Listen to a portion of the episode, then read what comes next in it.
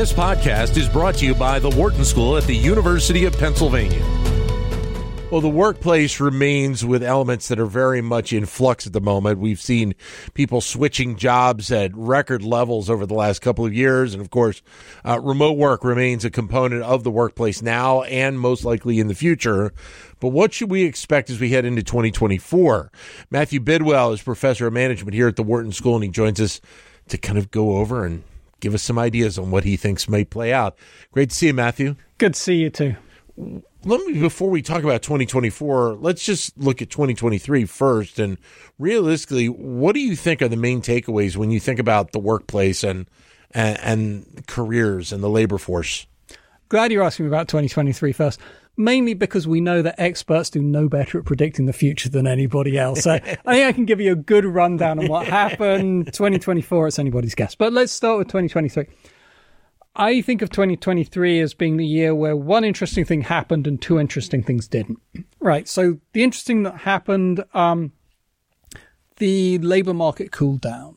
And so we saw 2021 and 2022 genuinely historic levels of attrition, genuinely historic levels of job openings. There was a huge hiring binge. It was very hard for employers to find people.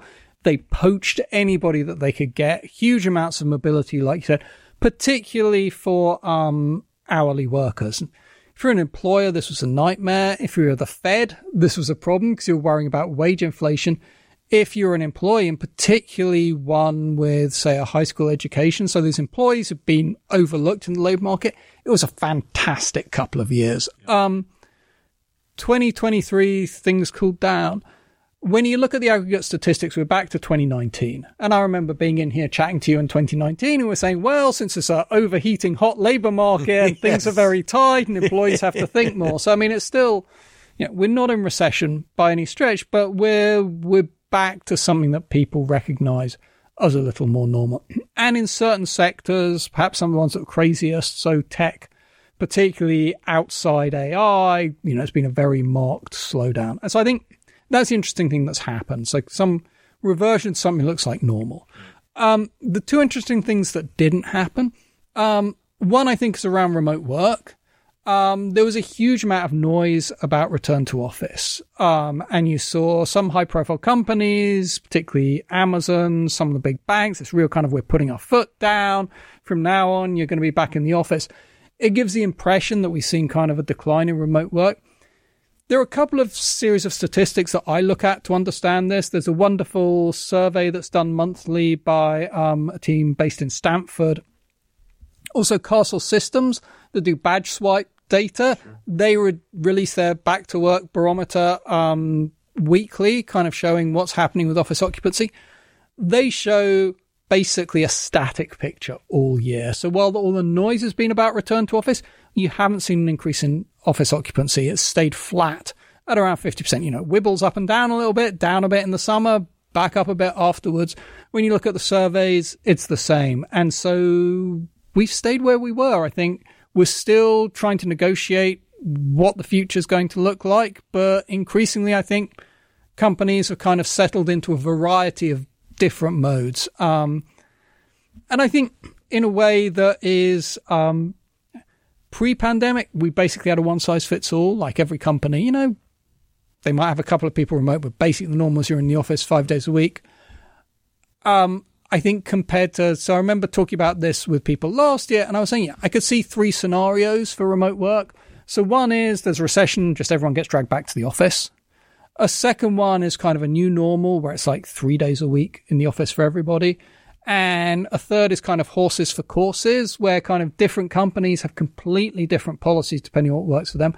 I think we're moving towards that third, that third scenario. And so I think there's kind of been, the aggregate statistics haven't changed, but I think there's been some clarification. And I think we're moving towards a world where different companies are settling into completely different policies and practices.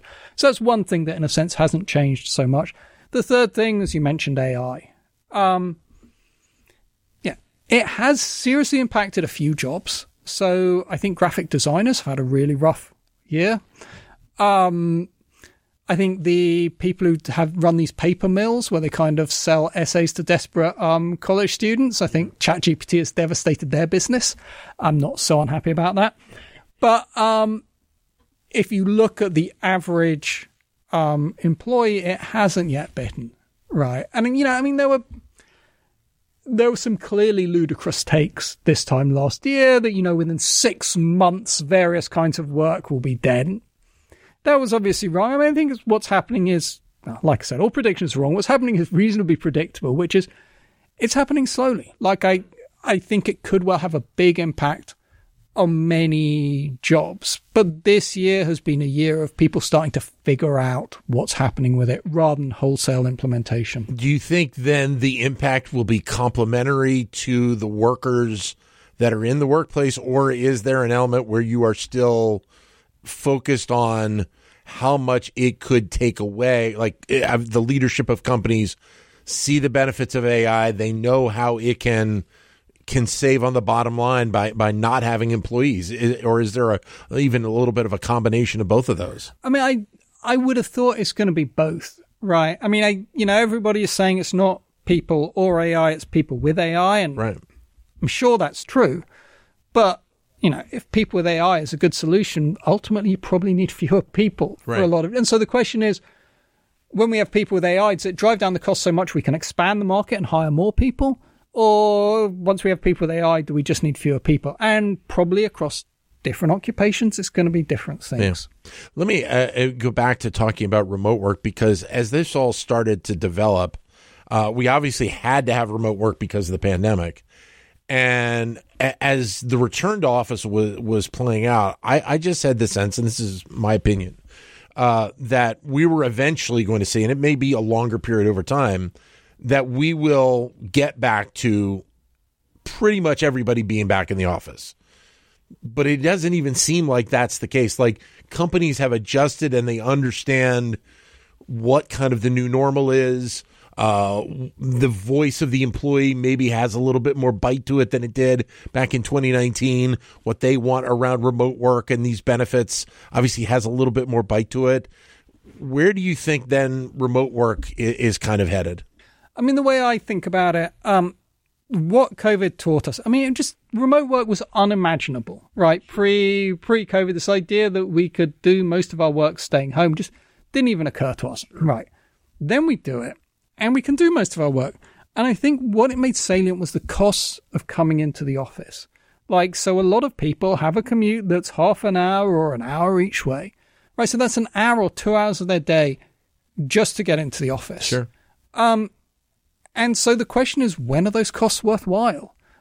And I think kind of the previous answer was every day you should be here.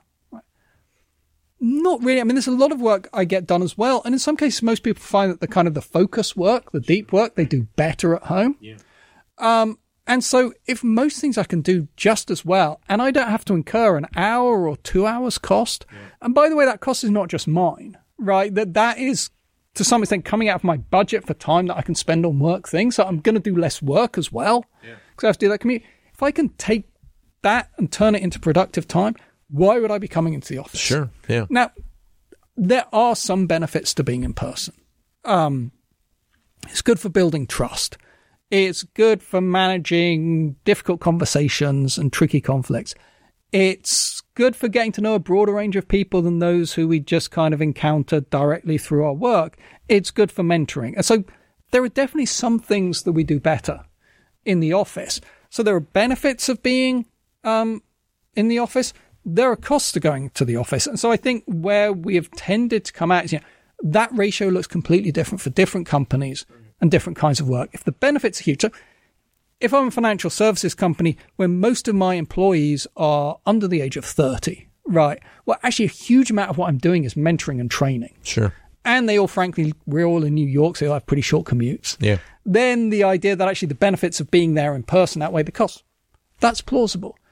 But in most cases, actually, you'll say, given there are benefits and there are costs, we want to bring in people for some purposes. So at the beginning of a project, we should all come together. When we hire new employees, they should be on staff. We want to have some all hands meetings from time to time yeah. where everybody's here. You want to do that to get those benefits of being in person, but we can get probably 18, 90% of those benefits Right. While incurring like 10% of the costs Right. by only bringing people in once a week, once every two weeks. And so you're seeing, I think, depending on the kind of work people are doing, different ways of balancing those costs and benefits. And I, I think to most people, it just seems silly now that kind of, you have to be there every day and keep incurring those costs with seriously declining marginal benefits. So off of that, then where do you think companies' mindset mindsets are right now about their employees, about retaining them, about losing them? Because that, you know, go back to 2021 and early 2022, it was a massive concern because you saw such a high level of turnover. The quits rate was, you know, something we hadn't really talked about a lot, uh, but it became a, a monthly concern for so many firms. So as we've hit the end of 2023 and into 2024, where do you think that mindset is? That quit rate's still reasonable. I mean, we're not yet at a place, you know, you're in a deep recession. Frankly, I think when I first started coming in here, kind of, you know, tail end of the Great Recession, you, um, you know, you didn't have to worry too much about attrition because it was going to be really hard for your people to get another Sure, job. yeah. We're nowhere near that. And so if you're upset your employees, they're going to leave. And the problem is the people who are most at risk of leaving are the ones who are going to find it easiest to find another job. And so I don't think we're in a situation where most employers can kind of say attrition be damned, kind Yeah. of we'll we'll just go ahead and do it. And so you want to be you want to be the most attractive employer. You want people to be excited to come to work for you and you want them to be excited to remain working for you. And given that for most people the flexibility of remote work, the ability to do it at, at some point is something that's important to them. It's still um, you are handicapping yourself in competing for talent these days if you have a kind of five day in the office policy. How do you think the mindset of either the manager or the C suite has had to change because of some of these dynamics? I think it's really tricky. You know, I spend a bunch of time talking to CHROs, and on this topic, um, it's funny. Kind of the first thing that everybody says when they explain their policy is, "Well, my CEO believes that." Right, right. Um, and part of the challenge is there's not yet a lot of great data on this topic. A huge amount is being driven by CEO beliefs, um, and they miss the buzz of a full office, right? Sure.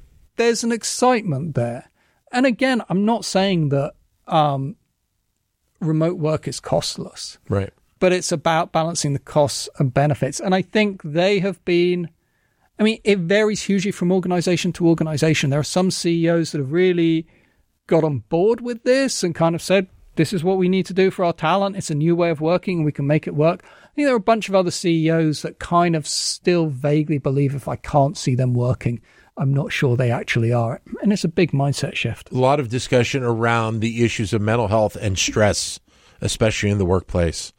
How do you think companies have adjusted to that and, and where that potentially is going?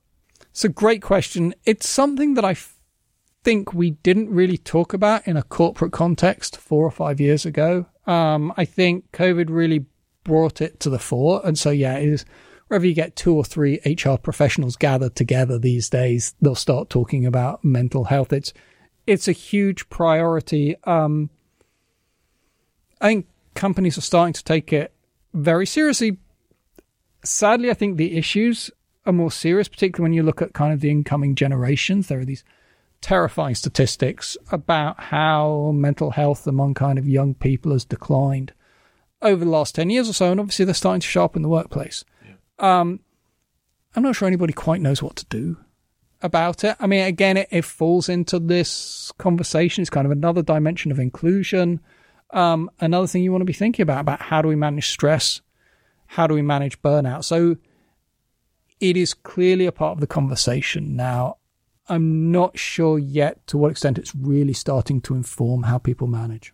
So, as we turn the calendar to 2024, what are you watching? What are you most interested to keep an eye on in and around careers, labor, workforce? I mean, I think these are these remain the big trends. Um, are we going to see big impacts of AI? Um, again, the evangelists think it's just around the corner.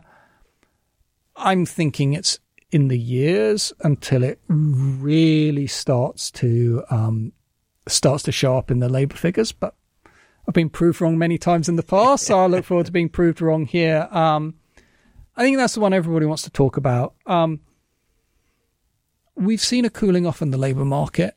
Um, what's going on in the economy um, is we've been again serially wrong. Right. I mean, this time last year, everyone was clear we were going to have a recession in 2023. And we never did. Now everybody's convinced that it's a soft landing. We should probably start worrying.